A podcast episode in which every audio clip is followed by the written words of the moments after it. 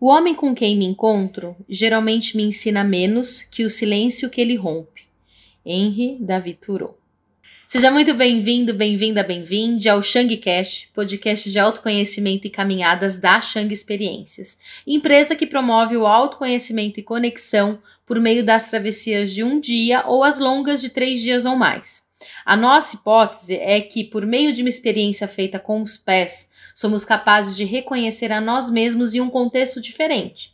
Liberto, então, de todos os ruídos e expectativas que esse mundo cheio de demandas e necessidades vazias ele, ele traz. E assim, podemos também ser cada vez mais livres para ser em essência, sem nenhum auxílio às credenciais ou modelos ser produzidos pela sociedade há muito tempo. Além disso, ao criar então essa reconexão com nós mesmos, nós também somos capazes de nos conectar com o mundo à nossa volta. Com a estrada, os caminhos, os vilarejos e cidades que passamos, as pessoas e culturas que encontramos, e com isso nos permitimos mergulhar. É, e aí a conexão de fato ela, ela é feita, ela acontece. Ou seja, caminhar traz uma conexão profunda e assim conseguimos transformar a nós e também o mundo à nossa volta. E esse é o oitavo episódio da série Caminhar uma Filosofia, que é baseado na leitura e reflexão do livro que tem esse mesmo nome, Caminhar uma Filosofia, escrita por Frederick Cross e publicado pela editora Ubu em janeiro desse ano de 2022. E se você não escutou ainda os episódios anteriores, eu sugiro que o faça. Apesar de não estarmos seguindo uma ordem nos capítulos do livro, a gente já bagunçou tudo por aqui, mas tem uma cronologia em relação aos temas trazidos. Então é legal escutar os outros também. Tudo bem? Pode ser depois, tá bom? Mas não deixa de escutar, eles são legais.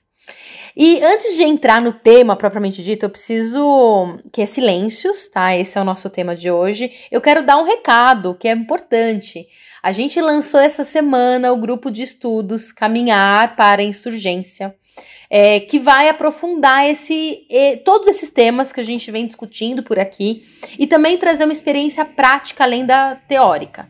Então serão quatro encontros mensais o primeiro agora em julho, e uma caminhada que vai poder ser feita, sei lá, na cidade, uma caminhada cultural aqui por São Paulo, ou rural mesmo, a gente se mete no meio do mato, a gente vai decidir isso no grupo é, entre os envolvidos. Além disso, além dos encontros, a gente também pretende produzir um material que pode ser em formato de podcast ou escrita, como resultado concreto desses encontros. Então vai ser muito legal, vai ter muita coisa aí para produzir. A gente vai trabalhar temas como a história das civilizações, do nomadismo, migração e as formas de expressão populares, o caminho como uma ferramenta de produção de conhecimento sobre o eu mundo, o caminhar como um ato de desapego e desconstrução de identidades construídas pela sociedade, e o caminhar como um ato revolucionário e arma para a transformação o papel e responsabilidade de quem caminha. Então, esses são os tópicos, os temas de cada um dos encontros. E se você quiser se inscrever, se sentir chamado, quiser se aprofundar em tudo isso, se você curte o nosso trabalho, dá uma olhadinha no nosso Insta, que é o Shang Experiências, ou lá no nosso site, que é o shangexperiencias.com, que tem todas as informações. O valor de investimento é 150 reais para todos os encontros, incluindo a caminhada. Então é para todo mundo fazer, não vai ter desculpa. Esse valor dá aí uma média de menos, né? Na verdade, menos de 30 reais por encontro, se a gente fosse contar a caminhada. Bom, dados aí os recados, o recado, more, né? Vamos para o nosso conteúdo finalmente. Ah, e eu sou a Van, então, muito prazer se você não me conhece. E a Gabi é quem faz as edições aqui do nosso, dos nossos áudios, enfim, dos vídeos e tudo mais o que você vê aqui na Shang. Então, eu vou começar aqui antes de, de ir para o livro que tem o, capítulo que se chama Silêncios, que eu vou praticamente ler ele aqui para vocês, porque ele é curtinho. Eu quero trazer um trecho do livro é, O Homem à Procura de Si Mesmo, do Rolo May que tem o um capítulo aqui, a experiência do próprio corpo e sentimentos. Esse é um livro aqui que é quase uma bíblia para mim, assim, uma bíblia não, né? Mas é um dos meus livros é, do, de cabeceira que eu uso muito, que eu gosto muito. Ele é um psicanalista, enfim, era, né? Então eu vou ler aqui um trechinho para vocês. Para chegar à autoconsciência, a maioria das pessoas precisa começar do princípio, redescobrindo os próprios sentimentos. E é surpreendente quantos têm apenas um conhecimento geral do que sentem. Dizem sentir-se muito bem ou péssimos, como com um modo tão vago como se tivessem declarado a China fica no Oriente. O contato com os próprios sentimentos é tão remoto como se obtivessem por telefonema a longa distância. Não sentem diretamente, têm apenas ideias de seus sentimentos, não são afetados pelos seus afetos. As emoções não, não os comovem. Como o homem vazio de Eliot, sentem a si mesmo como um feitio sem forma, uma sombra sem cor, força paralisada, gesto de movimento. Essa foi uma citação. Em psicoterapia, quando uma pessoa é incapaz de sentir os próprios sentimentos, precisa muitas vezes aprendê-lo, respondendo dia a dia as perguntas: Como estou me sentindo nesse momento? E o mais importante não é quanto se sente, e certamente não queremos dizer que seja necessário uma verdadeira ebulição. Isso é sentimentalismo e não sentimento. Afetação e não afeto. O mais importante é sentir o que o eu ativo é que está sentindo e o que torna direto e imediato o sentimento. Experimenta-se afeto em todos os níveis do próprio ser. Sente-se com vivacidade intensificada.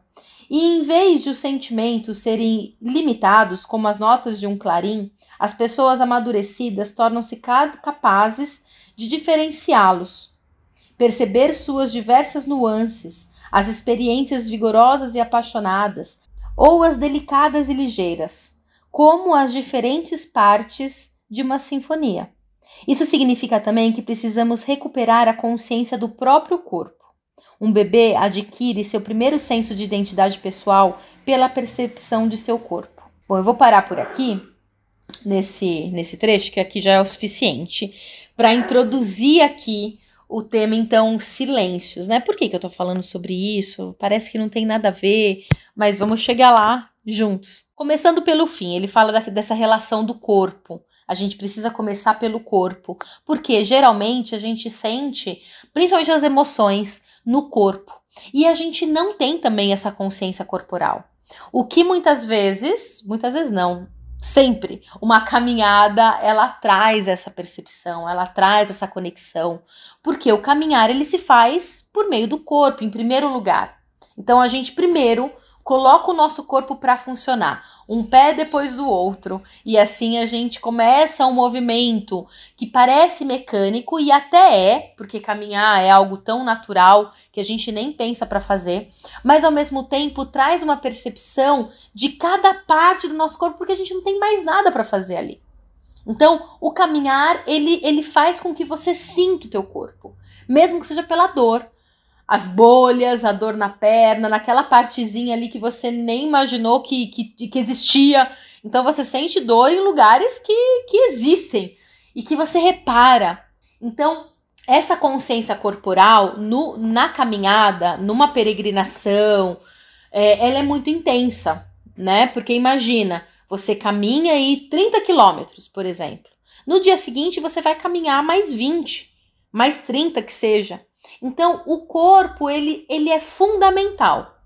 E a gente sempre precisa observar, opa, meu corpo, ele como que ele tá? O que que ele, o, o que que ele me diz?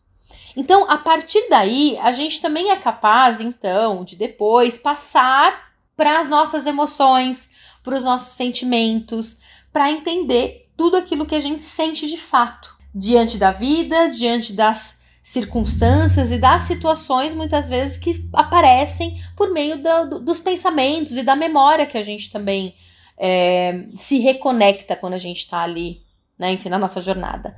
Mas isso só é possível se a gente se permitir também o silêncio. E aqui entra o nosso tema.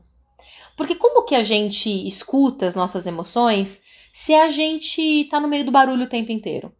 Se tem sempre um outro ali envolvido. E é muito mais fácil, né, claro, a gente sair desses todos esses contextos e se reconectar com a gente num lugar de silêncio, num lugar ausente é, de todas essas é, essa essa familiaridade que a vida ela proporciona, porque essa familiaridade que eu estou chamando aqui, ela também é um quase uma prisão, sabe? No sentido em que a gente não consegue pensar em coisas diferentes além daquela que já que já está esperado, que já tem ali uma expectativa tanto do outro quanto de nós mesmos em relação àquilo que a gente deve ser, em relação àquilo que a gente deve ou não sentir. Então é fora desse contexto habitual que a gente consegue se reconhecer de fato. E é também dentro desse silêncio, porque se eu tiver barulho ali, se tiver esse ruído o tempo inteiro, eu não escuto, eu não identifico, eu não interajo comigo mesmo da forma como eu poderia, como esse silêncio ele proporciona. Então, para a gente conseguir se conectar com as nossas emoções, com os nossos sentimentos, para além de tudo o resto, né, que a gente se conecta, mas a gente está aqui falando disso agora, a gente precisa do silêncio. Faz sentido isso, gente? Como é que vocês estão aí? Depois qualquer coisa, fala pra gente lá no, no Insta e nas nossas outras redes. Então, dito isso, eu vou literalmente ler o capítulo, então, do nosso queridíssimo livro, Caminhar uma Filosofia. Eu sempre repito para que ninguém se esqueça e para quem quiser, de repente, comprar e, e acompanhar. Que se chama Silêncios, que começa com a citação do Turô, que eu li lá no comecinho, que eu abri o episódio com ele. Então bora lá. Ele é um episódio, ele é um episódio, ele é um capítulo curtinho, então por isso que dá pra gente ler na íntegra. Do mesmo modo que há várias solidões, a gente tem um episódio sobre solidões que a gente falou, tá bom? Há, há vários silêncios. Caminha-se sempre em silêncio. Assim que deixamos para trás as ruas, as estradas, os espaços públicos, toda essa velocidade, esses impactos, o martelar de milhares de passos, a bruma dos gritos, das vozes, dos murmúrios, o ruído estridente dos motores. O silêncio é recuperado, inicialmente como transparência. Tudo está calmo, alerta e tudo descansa. Acabou-se o cacarejo do mundo, suas conversas de corredor, seus rumores. Caminhar. A primeira coisa que percebemos é uma espécie de respiração nos ouvidos. Recebemos o silêncio como um grande vento fresco que dispersa as nuvens. Há o silêncio das florestas. Os arvoredos formam, ao nosso redor, paredes imóveis, incertas. Andamos por caminhos traçados, faixas de terras estreitas, serpenteantes. Logo percebemos o senso de direção. O silêncio então é trêmulo, inquieto. Há o silêncio das duras caminhadas nas tardes de verão, por encostas de uma montanha, trilhas pedregosas, expostas a um sol intransigente. Silêncio deslumbrante, mineral, opressivo. Ouve-se apenas o leve rangido das pedras. Silêncio implacável, definitivo, como uma morte transparente. O céu é de um azul perfeitamente destacado, e avançamos com os olhos baixos, tranquilizando-nos às vezes com um murmúrio abafado. O céu sem nuvens e as pedras calcárias são de uma presença plena. Nada supera o silêncio. Silêncio abarrotado, imobilidade vibrante, tesa como a corda de um arco. Ao silêncio das madrugadas, é preciso partir muito cedo no outono quando a etapa é longa. Tudo é violeta do lado de fora. A luz rasteja sobre as flores amarelas e vermelhas. É um silêncio atento. Caminhamos suavemente entre as grandes árvores escuras, ainda envoltas com uma tênue noite azul. Quase temos medo de despertá-las. Tudo sussurra baixinho, ao silêncio das caminhadas no, na neve, silêncio dos passos abafados sob um céu branco.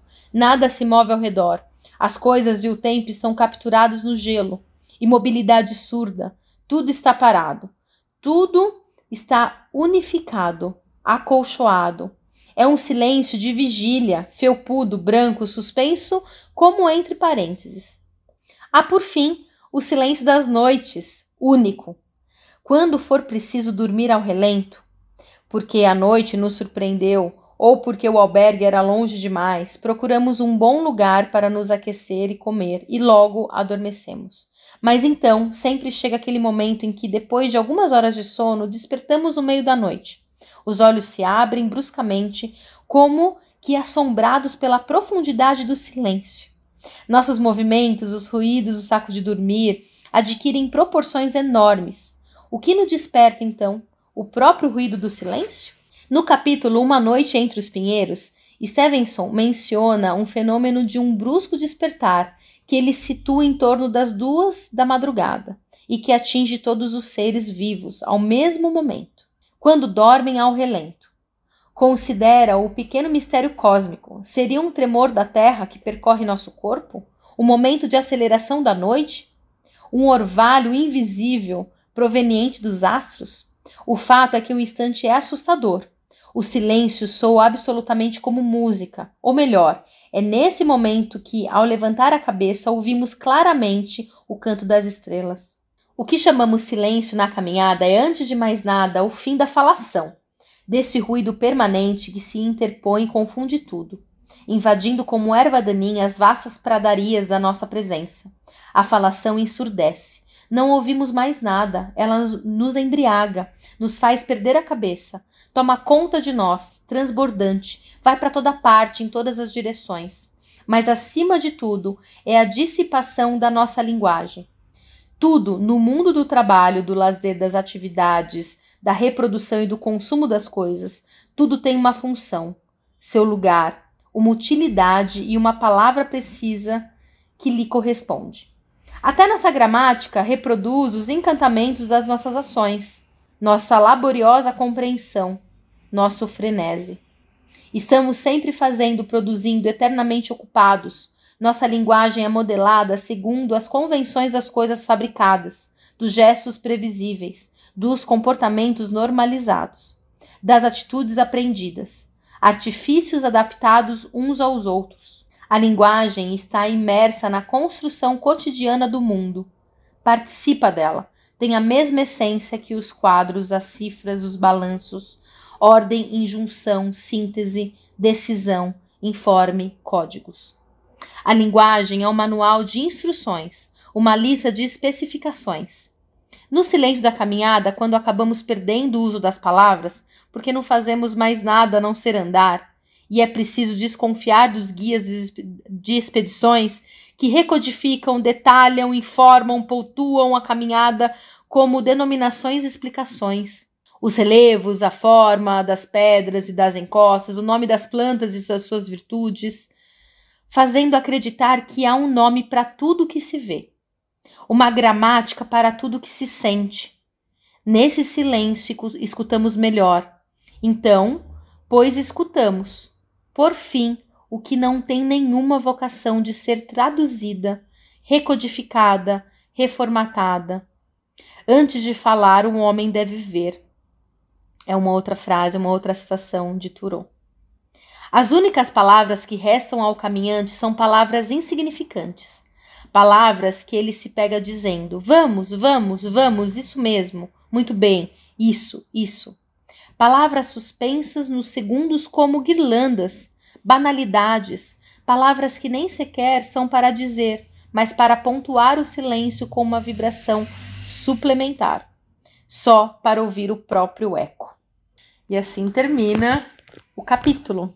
É muito intenso, né? E aí a gente consegue entender talvez o que é esse silêncio que quando a gente vive aqui nessa cidade cheio de desses ruídos, né, dessas expectativas, todas essas palavras, esses gestos, é, essas exigências, a gente desassocia, né? A gente nem sabe o que é silêncio quando a gente está aqui. Então, ir para o caminho te ajuda a, a descobrir, a relembrar o que é o silêncio em primeiro lugar. E aí, a partir disso, você também se reconectar com aquilo que há de dentro de você. Então, é isso que eu queria trazer no episódio de hoje. Espero que tenha gostado, que tenha ressoado. Comenta com a gente, vai lá, procura a gente nas outras redes, manda e-mail, enfim, manda mensagem porque é muito importante a construção de todos esses episódios juntos. E participa também do, do nosso grupo de estudo, se fizer sentido para você.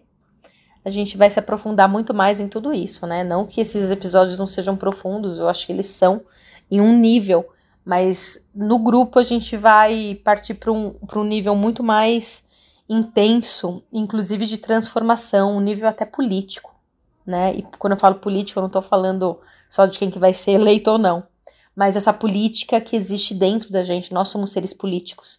e como que a gente exerce, né, aquilo que a gente acredita, aquilo que que ressoa com a gente de certa forma. Então, é isso. Um beijo e até a próxima.